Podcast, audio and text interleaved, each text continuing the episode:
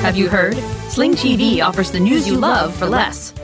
Hey, wait, you look and sound just like me. I am you. I'm the same news programs on Sling TV for less. You mean you're me, but for less money? A lot less. I'm all the favorite news programs and more on Sling TV, starting at just $40 a month. Everything great about me, but for less money? Which makes me greater, don't you think? Get the news you love and more for less. Start saving today. Visit sling.com to see your offer. For exclusive podcasts and more, sign up at patreon.com slash partners in crime media. This week's Lawn Order Marathon winner is Kristen McCabe of Charlton, New York. Kristen will get a marathon decal showing she watched 26.2 hours of her favorite crime show. To be next week's winner, sign up at lawandorderpodcast.com. I'm Kevin Flynn with Rebecca Lavoie and Suzanne Soretta, and these are their stories. You think you know it, but you don't know who did it. Law order, law order, law. It's no ordinary police procedural, baby.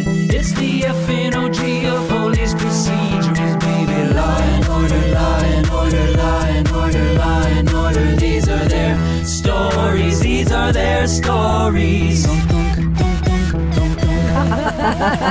Welcome to These Are Their Stories, the podcast about network TV's most enduring crime franchise and the real life cases that inspired their shows. I'm Kevin Flynn. Each podcast will break down an episode from either Criminal Intent, SVU, or Original Recipe. And today we're looking at The Mothership Law and Order Season 9, Episode 10 Hate. Isn't it a fact, Mr. Willis, that you teach young people to hate No. I tell them what can be done to eliminate hatred between the races. by eliminating the other races? Joining me to do just that is true crime author and the host of Crime Writers On and Netflix's You Can't Make This Up podcasts, Rebecca Lavoie. Hello, Rebecca. Hello, Kevin. Thank you for having me. And rounding out the panel is our special guest from the Culips Everyday English podcast. It's our good friend, Suzanne Soretta. Hello, Suzanne. Hello, guys. It's an honor. This is like, I am just honored to be here, really, and to talk about. You should not be honored. We're honored to have you. Yeah. We're honored to have you. Every time we get to interact with you, it's an honor.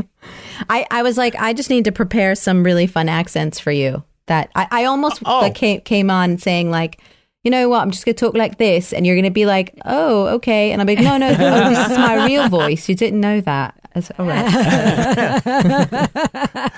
well, one of your jobs is you are the accent guru. You help people work on minimizing or affecting a regional dialect. So let's hear your New York 27th precinct accent. Very specific part of New York. Do you have that? yeah, you know, I feel like it's sort of like this. Like, uh, where, you know, where'd he go? Like, where do you put him over there or you put him over here? I feel like It's pretty good. It's not yeah. bad. Yeah. Uh, well, Rebecca, did you know that Suzanne was in an episode of Law and Order? Shut the front door. I did not. Yeah, not this one. Okay. But uh, we have to go back to season 16, episode 22, Sport of Kings. I didn't even Really? know And it I have the clip. I have the clip. No way. Uh, yes, this is Suzanne talking to Dennis Farina and Michael Imperioli. Did you actually see anything, miss? a dead man on the sidewalk. Well, I'm afraid that's not much help. It's not my fault. I've lived on this block for two years. It seems like the cops are here every other night. Why is that? It's mostly because of that bar down the street. El Gato Rojo? There are fights there all the time. Men hanging out on the sidewalk at all hours. It really should close that place down. Yeah, they should close that place down. Wow. Yay. Yeah. Where was the New York accent in that? Oh my gosh. Well, what was so funny about that is that like f- a couple of things. First of all, I'm from Brooklyn. Like I'm fr- I was Uh-huh. born in New York City, right? But then I had Yeah. to like play the gentrification of New York City, Ah, which is right. really funny, but also I kind of also related to that because I moved back after college and I was like, you know, in You live Williamsburg. near a bar called the uh, the Red Cat in Spanish. totally. Yeah, and I wore all of the things that I had on in that episode. I wore it to the audition, and then they, when they booked me, they were like, "Can you wear your clothes?" I was like, "Did you book me because of my clothes?" But I don't know. hey, whatever works. So she got to work with uh, not only Dennis uh, Farina, Who but I loved. Michael Imperioli, who has the record for the shortest stint as a Law and Order detective. So, Suzanne, you were only on four fewer episodes than That's true. Michael Imperioli. He's awesome, by the way. They were nice to you? He was amazing. Yeah. uh, Well, actually, Dennis Farina was not nice to me. He was really, Ah. maybe he was having a really bad night, but he was mean. He was just like He's no rolling longer his with eyes. us, so it's okay. You can say whatever you want about him. I don't like to talk bad of the dead, but he he definitely was just, you know, he wanted to get it over with. Um Yeah. Yeah. Which I get. I get. They I mean, they're, you know, I'm like actress number 450 like, you know, 20 something year old. And anyway, my, but Michael Imperioli was so nice. He's like asking me what things I've done before. Can he come see me in a play? I was like, yeah, okay. Yeah, sure. I am doing a play. So, it was really nice. He Oh. was interested in my Ah. career and I thought that was Was Yeah. great. he? was Yeah, it yeah, just yeah. the career or was it the audition close? or maybe because my last name is Soretta, you know? He was like, yeah, it could be. It could be. Well, after hearing that, I don't think the answer is going to be Fontana and Falco, but I will ask of all the franchises, which two cops are your favorite detective team? Favorite Law and Order detective team. Orbach and uh, Martin. The I think they're Oh, yeah, Briscoe, and Green. Yeah, I just Yeah. li- I just think they're I just like their energy. I just think they're nice people. They're funny. They got swagger. Just think, Rebecca, if Jesse L. Martin had not gone back to do Rent, Yeah. the movie, Yep. Yeah. she would have been working with uh, Yeah, I know. him. I know. And how would you describe him? Gorgeous. Gorgeous. Totally. oh my gosh, I probably would have forgotten my lines. Yeah, he's oh, gorgeous. and he would, and F- Farina would have rolled his eyes all the way back to his head. Yeah. Yep, yep. And who was your favorite prosecutorial team? Favorite Law and Order district attorney prosecutorial team. Okay, you guys might think I'm a little weird about this, but I really love McCoy, A- Angie, Harmon, so Yeah. Carmichael, Yeah. and Yeah. Wiest, and Wiest. Like when they were Diane the three Wiest? of them. Oh, Yeah, I like Diane Weiss too. Actually, those are three of my favorites. I love Angie Harmon, Abby Carmichael. I've said that many times on the show. She's one of my favorites. but favorite. she just cast- killed off Schiff and put in. Listen. Okay. Diane Weiss was a hippie. We all love that. All right. It's fine. all right. Now let's take a look at the first half of this episode Law and Order Season 9, Episode 10 Hate. So uplifting. So we start with a couple getting engaged in Central Park. and that's when they spot a woman hanging from a tree. oh no, that's bad luck for the wedding day. oh, I but she's still alive, so that's good luck. But she dies on the way to the hospital. Oh no, that's bad luck. drag marks leading up to the tree. This pipe here has blood and hair on it. Same deal with a stick. There were bruises all over her body. They hung her up and beat her like a pinata. Very festive. They went one better. They counted a dozen rocks with traces of blood. Festive and biblical. Briscoe and Curtis trace a pen light on the unidentified girl's keyring to a print shop and learn their victim was the print shop owner's daughter. Christina Osborne's knapsack was found in a dumpster next to a travel agency. Remember those? Mm, right. The bag contained CDs. Remember those? Yeah. and some toothpaste. Where was she going? Her friend Lori shows the detectives a flyer for a weekend party on a Pennsylvania farm her friends were taking her to. And she was just too sweet and innocent to recognize all the white power symbols on the invitation. Using his print shop superpowers, Mr. Osborne recognizes the stock paper and deduces the ream must have been stolen by his young employee Jessica. Jessica says she spent all weekend with her boyfriend Derek, a nice kid who drives a black van covered in Nazi iconography. Hmm. Briscoe and Curtis get a warrant for the van, and they can prove it was in Pennsylvania because of a very rare dead moth stuck to the grill. The detectives head to the farm and arrest Christina's four friends. They decide to take a later train to New York so they can grill the Hitler Youth. Peter Steinman says they all hoisted Christina in a tree while Derek struck her with a pipe. But back in New York, his defense attorney gets the interrogation thrown out on a technicality. Needing a new lead, the detectives learn Jessica purchased a choke chain just like the one found on Christina. She admits the teens attacked Christina because she was going to rat them out to her father, and that Tom Willis, the local Nazi party master, said that they had to kill white traitors. Now, McCoy wants to go after Willis for inciting the teenagers to commit murder. An undercover cop can't get Willis to incriminate himself, but he does come back to the 2 7 with a bunch of videos of Willis's past white power speeches. In one of them, Willis is seen telling Derek and the crowd to go and kill the K's and the N's and the F's. Hmm. Carmichael says it's not enough, and they have to turn Willis loose. Okay, we start with Tino getting ready to propose to Cecilia, and he does so by planting the box with the diamond ring next to a park bench and pretending to find it. You keep it. We can't do that. It's somebody's. We're... Tino, you're crazy. I love you, Cecilia, and I want you in my life. Oh my God, Tino. Oh my God. That is a surefire way to have someone steal your diamond ring. no, it's not. To just stick. Why doesn't he have it in his pocket? Is he afraid she's going to frisk him? Okay, so I just want to point something out to you. The series of coincidences that would have to happen for that ring to be stolen Yeah. is extraordinary. Somebody would have to be walking by that already is a thief minded person, all the way up in that woodsy part of the park You by mean like 100 and- Tino? What? No, Tino's not thief minded. He, he pretended he was. No, he put the ring Oh, there. He whatever. put the ring there. Okay. Second, they would have to like be actively looking behind a you know a thing behind a park bench, right? They'd have to see the box. They'd have to want to open the box. Then they'd have to assume that the thing was. There's like so too many coincidences. For sure. I mean, I think I feel like someone would probably spot the hanging dead girl first before they Yeah. would spot the actual ring, you know, in a box under like some leaves. Yes, the the leaf colored box under some leaves. Well, you would Right. think so, but Tino planted that box there.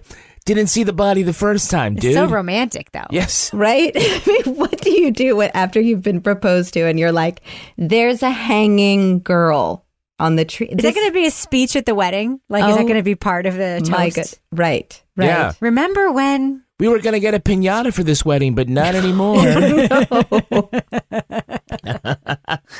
well, look, I know Christina was young and impressionable, oh. but she actually sent a flyer to her Jewish friend saying, Come meet me at this Hitler youth party in the middle of nowhere. Hmm. I couldn't believe it. She didn't have a clue. A clue about what? That's what she sent me. Nuremberg, Pennsylvania. I told her I wouldn't go. I'm Jewish. The French shouldn't have to be Jewish for that to not to be not to be Right. Just gonna say. Yeah. Just to underline the yeah. point. It, that was a little Yeah. awkward. Yeah. I mean, just Suzanne. I, you're, I don't know if you're Jewish or not, but I would not send No. you that flyer. no, I'm I'm Italian Catholic from Brooklyn, you know. Where's the dog? But honestly, I agree. I mean, I was just kind of like that was just like a random tidbit that they threw in there just to like up the stakes, up the stakes. yeah, she had to put that in the mail, right? Look at this. Couldn't tell her on the phone. Here's the flyer. It was before Skype, It's before Skype. before Zoom. She wasn't Yeah. like, hey, she wasn't like FaceTiming her, right? Wasn't before the internet. She could have looked up what that Iron Cross meant. God damn. It literally said Hitler Youth on it. I know. It wasn't what did like she think? it wasn't coded ah. language. It wasn't like dark. Heritage Month. Yeah. wasn't yeah, it wasn't like like that. It wasn't like Tiki Torch Bonanza or anything No, like it that. wasn't like that. Brown shirt party. It, wasn't didn't say yeah. that. It literally Right. said Yeah. Hitler Have party. Youth. Right, no. Yeah. Not at None all. of that. Well, because we're led to believe there's only one black van with white power symbols on it in all of New York, Hmm. that they're able to get a warrant.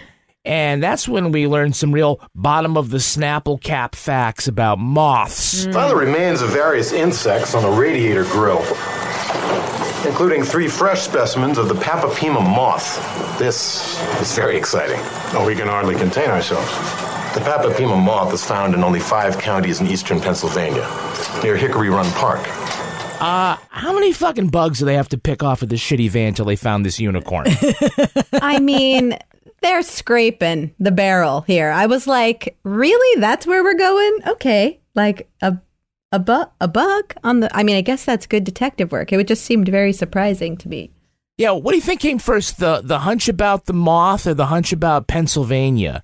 Oh, if they're in that spot, I wonder if they have the the super s- specific moth on the. Okay, so this is 1999, right? Yeah. All I could think Oh, is yeah. this. they totally stole this plot line from Silence of the Lambs because that's how they actually found Oh, like because the pupa moth could only have come from like one place. Oh. That's how they track down like where all the things are is because this very specific kind of moths could only be Yes. from one place. Totally stolen plot point from Silence of the Lambs. But Suzanne, you know, there's like inside that van, there's like a huge dried puddle of blood that they've overlooked because they've been scraping insects off of the windshield and then looking at them under microscopes. And the guy's so excited about it. He's like, "This is the best part." Do you think he's an actually an insect expert? Like the New York Police Department Crime Lab insect expert has just been waiting around. He's like, it's me. Finally, it's me. It's me. It's I get I get this one. He he just kind of like walks around behind people and he's like, "You got any insects in that one? that car? And you want no? How about uh, any any like larvae in that body? No, you don't need me. Okay, oh I'll be. Oh gosh, I can't I'll even imagine. So Briscoe and Curtis go to this farm in Pennsylvania with the state police to arrest the 14. Tell him Frank Shepard of the state police is here to execute a New York State arrest warrant for four juveniles. Their names are on the warrant. But I got to say, I do not think that state trooper had a sufficient Philly accent. So Suzanne, Oh uh, no! how Oh, should no. he have been Oh, making no. that arrest? Should have been like, no, no, oh no, don't don't do it. Don't don't go there. Don't go there. I don't think you should go there and get that body there. I was wait a second, guys. You Go missed ahead. my favorite part. This I feel like this should be the secondary title of this whole episode. She'll probably be more talkative in person. In person? What, you sending us down for cheesesteaks? If you bring me back some scrapple. Only if you bring me back some scrapple. Scrapple. Okay. I mean, Anita. so with the scrapple, I just almost did a spit take with my drink. Th- that when I saw that, I was like, did she just say scrapple with a smile? She did, Yeah. and I, Yeah. I very specifically like. What I is didn't- Scrapple? I'm Okay, from Scrapple is England, so- disgusting. Yeah. So my my stepdad, who grew up in Pennsylvania Dutch country, Yeah. uh, used to make Scrapple. It's basically like this loaf made of all of the trimmings of the pig that like you don't use in anything else, like the fat, like pieces of You mean the not even hot dogs? It's basically like a hot dog loaf made of pig pieces and like cornmeal. It is a weird ass. Yeah. Ah. But then you, but then you basically slice it and fry. Like you, like even like if you have leftover vegetables, even or like leftover uh, like potatoes and things, you Yeah. just kind of smush it all in there. You make like a loaf and then you slice Yeah. pieces of it and you fry it, eat it with eggs or whatever. It's actually kind of delicious, but the concept is quite disgusting. Hey, that's great.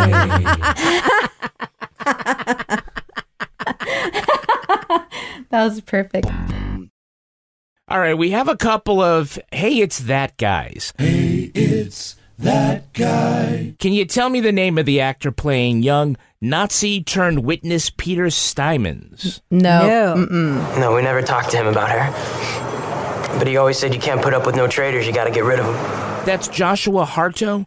He's had bit parts in The Dark Knight and Bridge of Spies. He played Donald Fagen in Veronica Mars, but not Donald Fagen and Steely Dan. I was going to say, was there a movie about Steely Dan that I missed? No, I mean if you're if you're gonna use somebody whose name is Fagan, why would you have Donald as the first name? It must have been a joke. There's only one other Fagan who is not in uh, Oliver Twist. Yeah. Right. I was gonna say Oliver's pimp or something.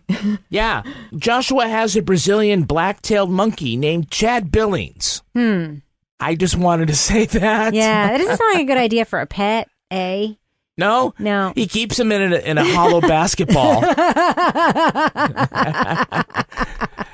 How about our guy playing Detective Morris Lamont? Anyone recognize him? I was told the guy records all his speeches. Derek Harlan and his pals might be on one of the tapes. yeah, no, but kinda. I don't know. No, but kinda. That's Larry Yeah. Clarke. He was cousin Ernie in the film In and Out, and then he's had dozens of bit parts in things like Twin Peaks and NCIS and The Bridge. So he's a hates that guy. Yeah, this is what the segment is, yes, Rebecca. yes, I, I'm familiar. Like the first time, every goddamn time. Feels like the first time. Well, Lamont ends up being a recurring character. Uh, he is replacing the uh, now incarcerated Profaci. Oh, Profaci. Uh, so, because they have to have somebody to go time. get the Luds. Yeah. Go get the Luds. Yep. Did you catch who's playing the crime lab technician and insect fetishist, Harry Sorkin? No. There weren't any fibers or fluids in the van we could trace back to the victim. I found some vegetative debris that could have come from any city park. That actor's name is Brian Howe. He's had recurring roles on Chicago Fire, Vice Principals. You re- may remember him as Sheriff Pickett in Westworld. That is, for those who don't remember, Oh. the one where people can play fuck, kill, or fuck more robots in the Old West. yes. Yes, family favorite. yeah, he's currently playing Kevin's dad in the TV series Kevin Can Fuck Himself. Yes. Which around my house is called Laundry Day. It's called Put the Duvet Cover on the Duvet Day. yeah, it feels like the first time every time. Oh gosh. everyone, Kevin, everyone knows you got to get the corners first. Mm, yeah. The top corners. Reach And then you in, get twisted in. inside. Yeah. Uh, we have a repeat offender. Repeat offender. There's Brian Geraghty from Chicago PD playing teen skinhead Philip. Load of crap. Derek's my white brother. He was later on SVU as the guy who was intentionally giving women AIDS, then had acid thrown in his face, and he had an eye patch, and he watched his grandfather commit suicide, hoping it would make him a better person. Yes. And his grandfather was Jimmy Olsen from the original Superman TV show. You know what's incredible? what? When I was looking at him in this episode, I was like, I know that little round face. And That's just now, when you said that, I was able to picture that little round face with that eye patch and that acid burn. I'm like, that's where I know that little round face from. There you go. Incredible. That's all this what this segment is, Rebecca. I know, but that was a really good one. nice one. We have a hey, it's that girl. Hey, it's that girl. Did anyone recognize the actress playing Jessica? Yes, You did. 100%, but I have no idea from where. Oh, my I was like, I know her. She's been in many things. I think she's been in other Law and Orders. I think that's what I probably know her from. Oh, Uh-huh. maybe, maybe. Yeah, there was SVU? something. SVU for sure. Yeah, no, her name is Anna Belknap. Christina was asking all kinds of questions about what we were doing. She said she was going to tell her dad. I told her forget that. I told her if she wanted to be our friend, she had to come out to the farm. She would go on to play Detective Lindsay Monroe for nine seasons on CSI New York. Never saw it. Oh. It's because I have my note says since it was on CBS, Rebecca has never seen it. It's almost like CBS isn't available where we live. Yeah, I know it is. I just don't watch anything on it. not on purpose. Uh, I think CBS is starting to feel like it's on purpose. No, it's not on purpose. There's just never been anything of note for me on that channel. Yeah, I suppose. By the way, how old do you think she is in this episode? She's 27. I'm just gonna say it. She- she's a teenager, but she's Oh. 27 years old.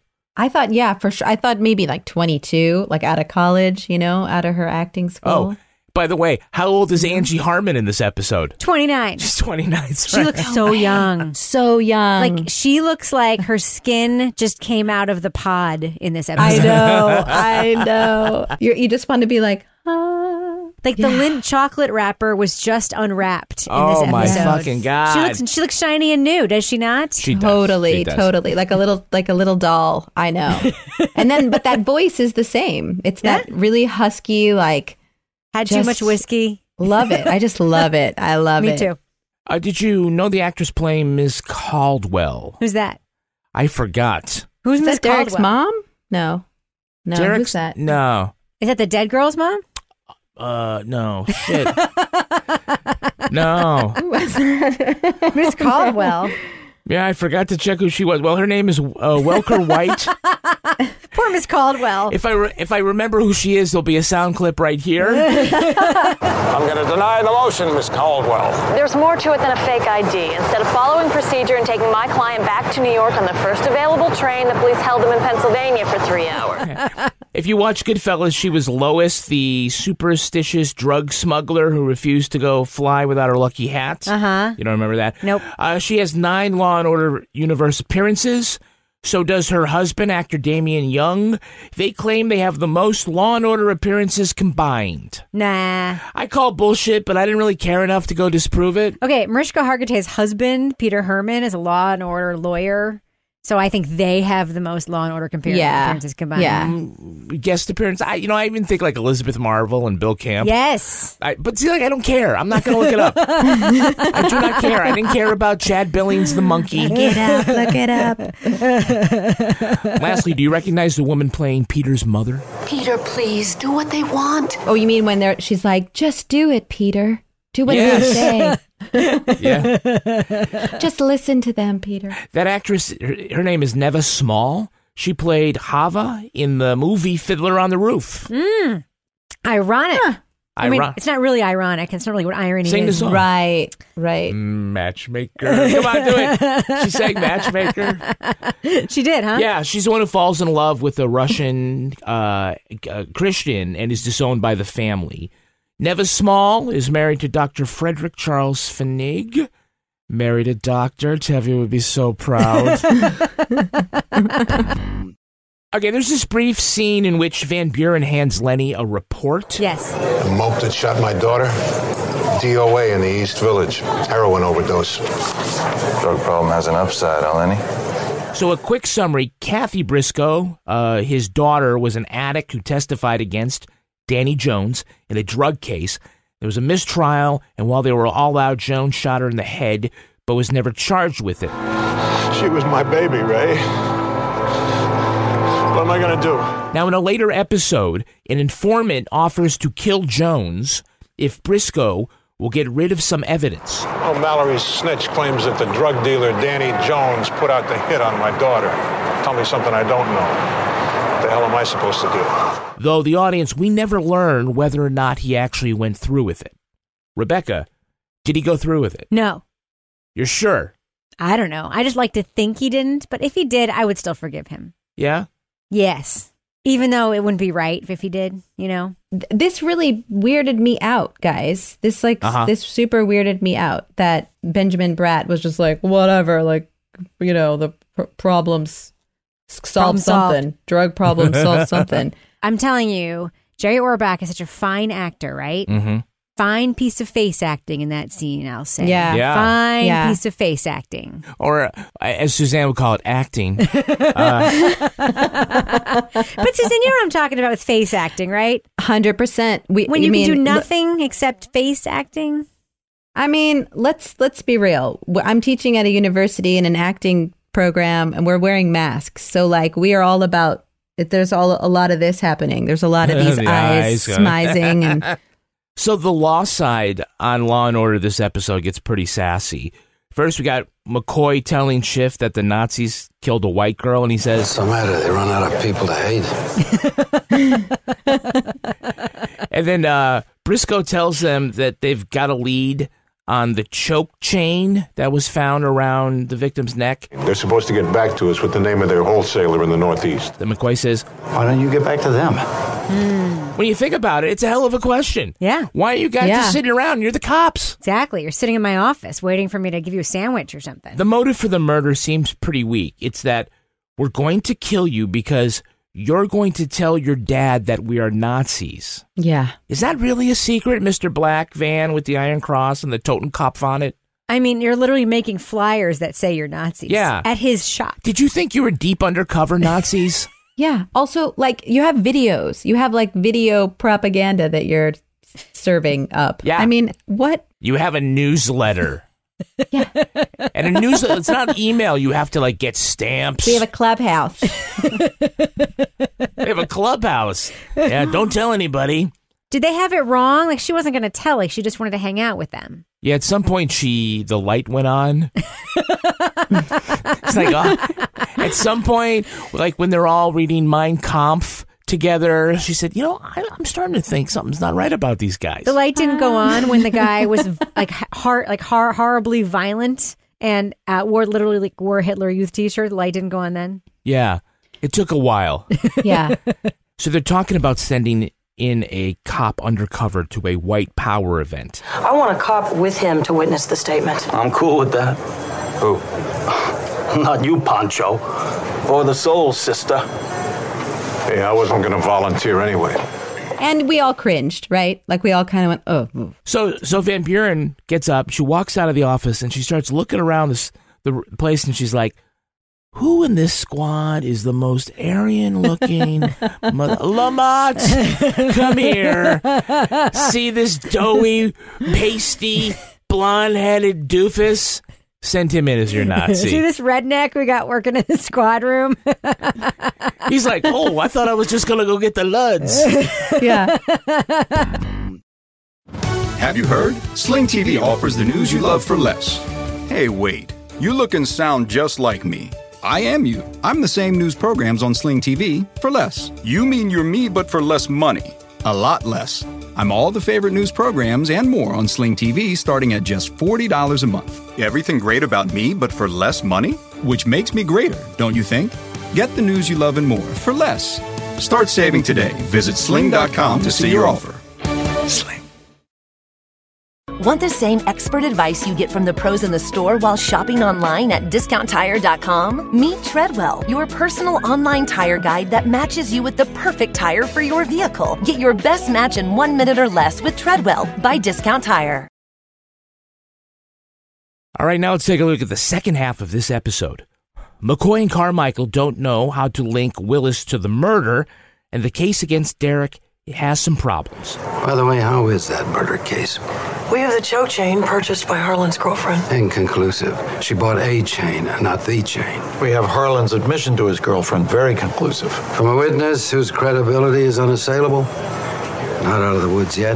The prosecutors tried to get Peter Simmons to cooperate again, and all it took was a slap on the back of the head from his father to get him to do it. Yeah. He tells them that hmm. Willis didn't know about Christina, but he had been telling them to stomp out traitors to the white race, among others.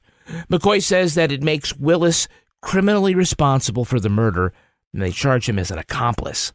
What follows are several rot disputations on the First Amendment.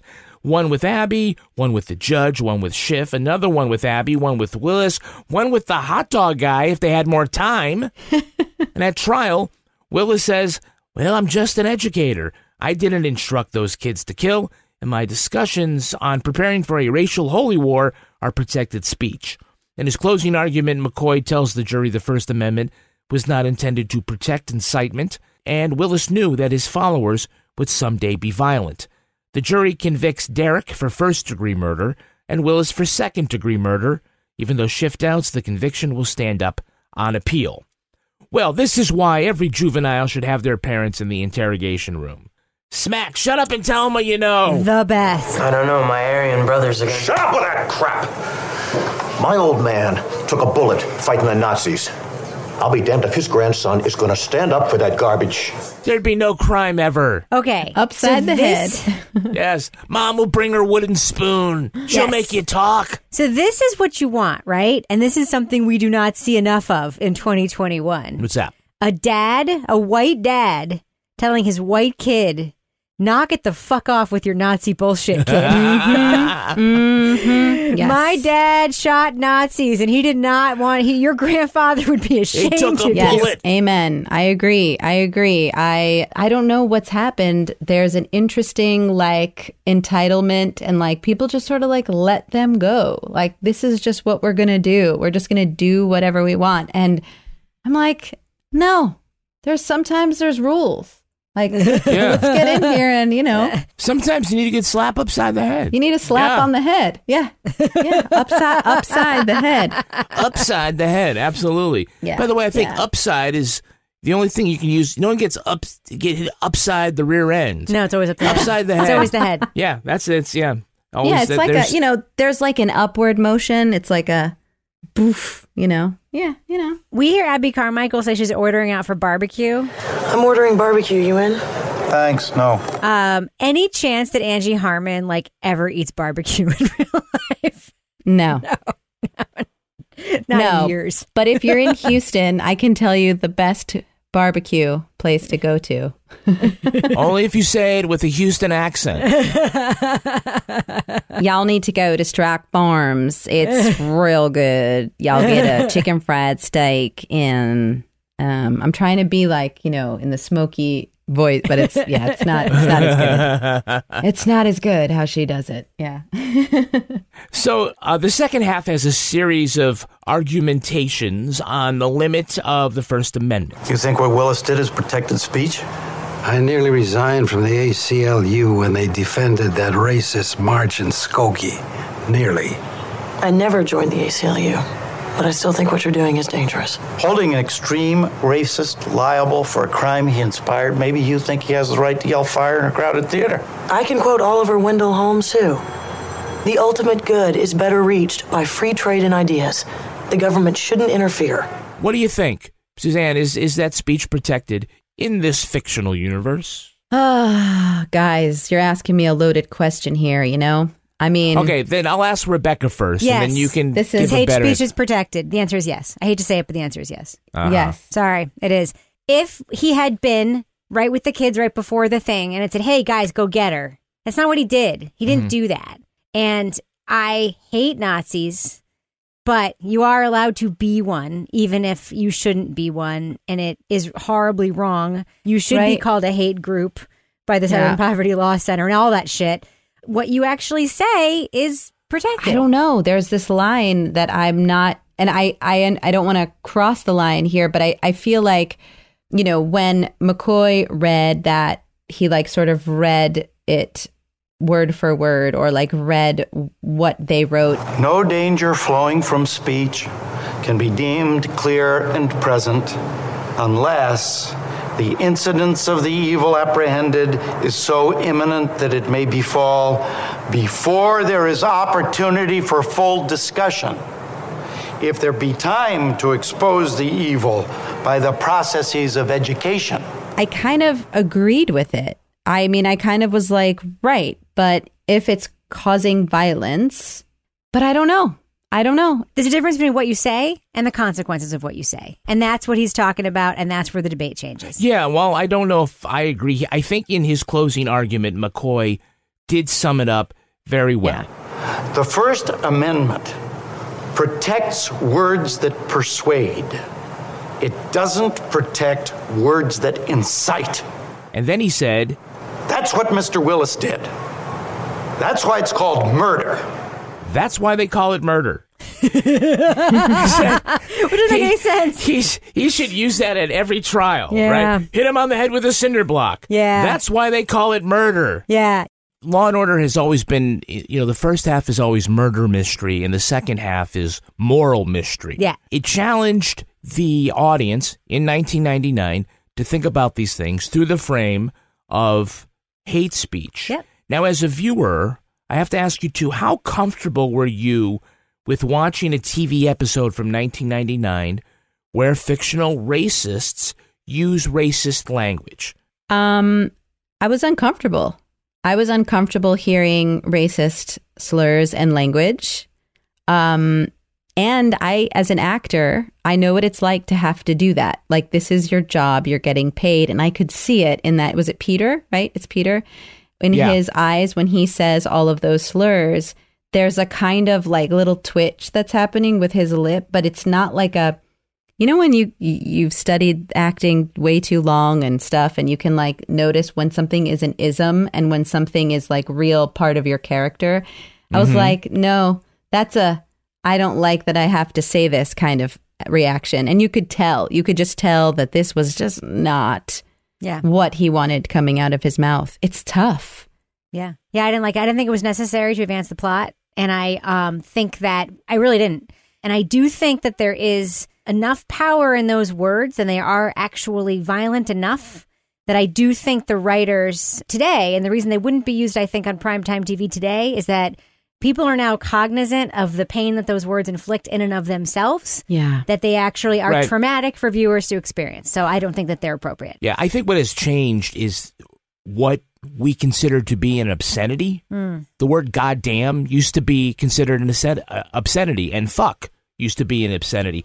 What had been slurs, those today are obscenities. Those are things that it's obscene to use that word now. I think it's You know, we- that's that's good, but that's how language changes and our perceptions of things like that.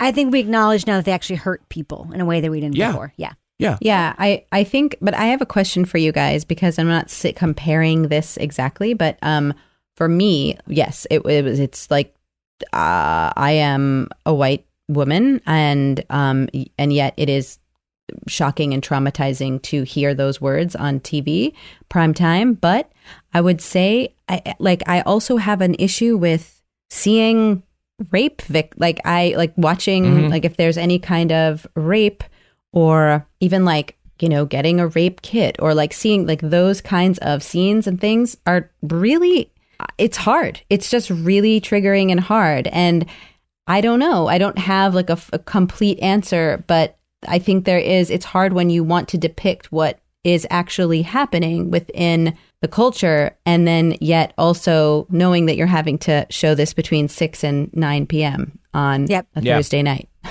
yep. It's complicated. Uh, there is a coda in this episode, and the final card after the show ends, it says that this episode was dedicated to U.S. Attorney Charles Rose. He Yeah. made the world a safer place.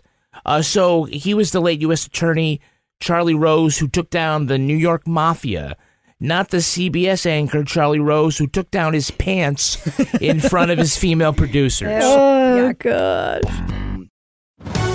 Have you heard? Sling TV offers the news you love for less. Hey, wait, you look and sound just like me. I am you. I'm the same news programs on Sling TV for less. You mean you're me, but for less money? A lot less. I'm all the favorite news programs and more on Sling TV, starting at just $40 a month. Everything great about me, but for less money? Which makes me greater, don't you think? Get the news you love and more for less.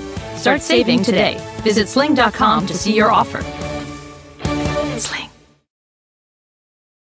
All right, let's take a look at the real life story that inspired this episode. It's time for Rip from the Headlines. You think you know who did it. think you you don't know who did it. You don't know who did it. Rip from the headlines. This episode is inspired by the murder of Mulugeta Seraw in November 1988. The Ethiopian man was attending university in Portland, Oregon. Mulugeta had just been dropped off by friends in front of his apartment when a car full of skinheads pulled up.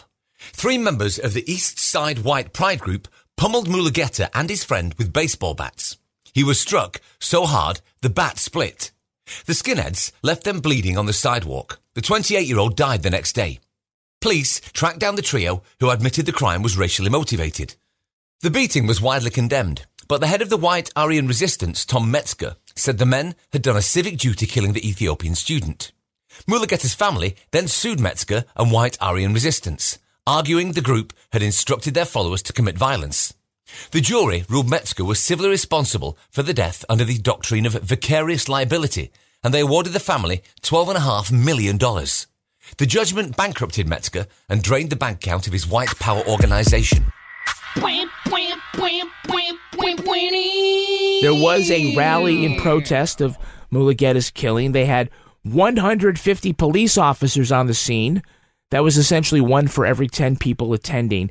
It was noted it was the biggest contingent of police in Portland since a 1957 concert by Elvis Presley. Hmm.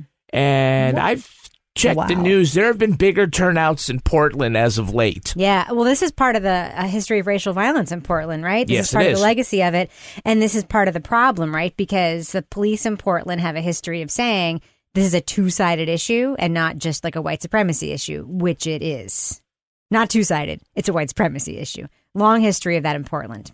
Yes. Yeah. Yeah. Yeah. Look, in 1980, Tom Metzger won the Democratic nomination for California's 43rd congressional district What? by fewer than 400 votes. Ah. The party disowned their nominee and endorsed the Republican candidate instead, who won in a landslide. I guess it was easier back then just to say, hey, looks like we might have elected a nut job and the country is probably better off with somebody else. to hell with party. Let's just do the right thing. You just know. saying. Yeah. history repeats what Yeah. Meanwhile, Suzanne's comfortably living in Canada. Yeah. oh gonna- canada Metzger was quoted as saying he would go to Congress and get into a fistfight every day which could actually happen now. Yeah. Yeah. Yeah. Tom Metzger thought it would be a wise decision to represent himself at trial, Mm, always a good idea. uh, and it should come as no surprise that it was not. yeah. Uh, one of his first decisions was to ask for a new judge because he believed the current one he had was Jewish. Oh my goodness. So he did. He agreed to switch to the Honorable Ancer L. Haggerty, who he later found out was black. Oh, Jesus Christ. that stings. Oh. Oh, I suppose My if you're a Nazi, it does. I suppose if you're a Nazi, it does. Yeah. Look, other notes of his life. Metzger was on the Geraldo Rivera show when uh, he got his nose broken by a flying chair. Hmm. He was part of that Mhm. melee. So I guess he's not all bad. He's not? Well, I mean, if he if he breaks Geraldo Rivera's nose, oh, I'll be oh, like, he broke Geraldo Rivera's nose. Yeah. Oh, okay. Okay. Got All it. right. Got it. Got it. Got it. So, in order to pay some of the settlement, Metzger was forced to sell his home to a Latino family, which the lawyer said was poetic justice. Mm-hmm. Uh, he died November 4th, 2020, of Parkinson's disease. One of his last, but the last profiles written about him talked about his love of karaoke. Jesus Christ. Oh, goodness. What do you think I- his go to song was? okay, I'll tell you. Living on a prayer. He sang, he liked to sing Bad to the Bone. Okay, that makes sense. But he, ch- he mm-hmm. changed the lyric. He said, From the day I was born, the nurses all gathered round to look at the white wonder. No. Yeah, the joy that I'd found. Oh yes. Oh my God. Yeah. Metzger. Jesus Christ. Maybe it was like, you know, in the end, the hate you take is, equal to the, hate, you make. Yeah. Oh my God. Ugh. That's going to do it for us. We want to thank our guest, Suzanne Soretta. Suzanne, where can our listeners follow you online? Oh, thank you. I, I'm a I'm an Instagram person at Suzanne Soretta on Instagram and the Accent Guru also on Instagram. Yeah. Rebecca's going right now to make sure she's following you. Absolutely. Rebecca Lavoy, how can our listeners follow you? Reb Lavoy on both Twitter and Instagram. And you can track me on Twitter at Kevin P. Flynn. You can also tweet to us at Law and Order Pod or follow us on Instagram at These Are Their Stories Podcast. Our newsreader was Cy Frater. Our theme music was composed and performed by Uncanny Valleys. Line editing by Henry Lavoy. Content assistance from Travis Roy. Lily Flynn handles promotions. To get ad-free episodes of These Are Their Stories a week early, sign up for Stitcher Premium. All clips in this podcast were used in compliance with U.S. Copyrights Act fair use exemption for criticism and commentary. Go to lawandorderpodcast.com and sign up for our newsletter for a chance to be our next Law and Order Marathon winner. These Are Their Stories was recorded in the Yoga Loft above the bodega in Bay St. Louis, Mississippi studio and is a production of Partners in Crime Media.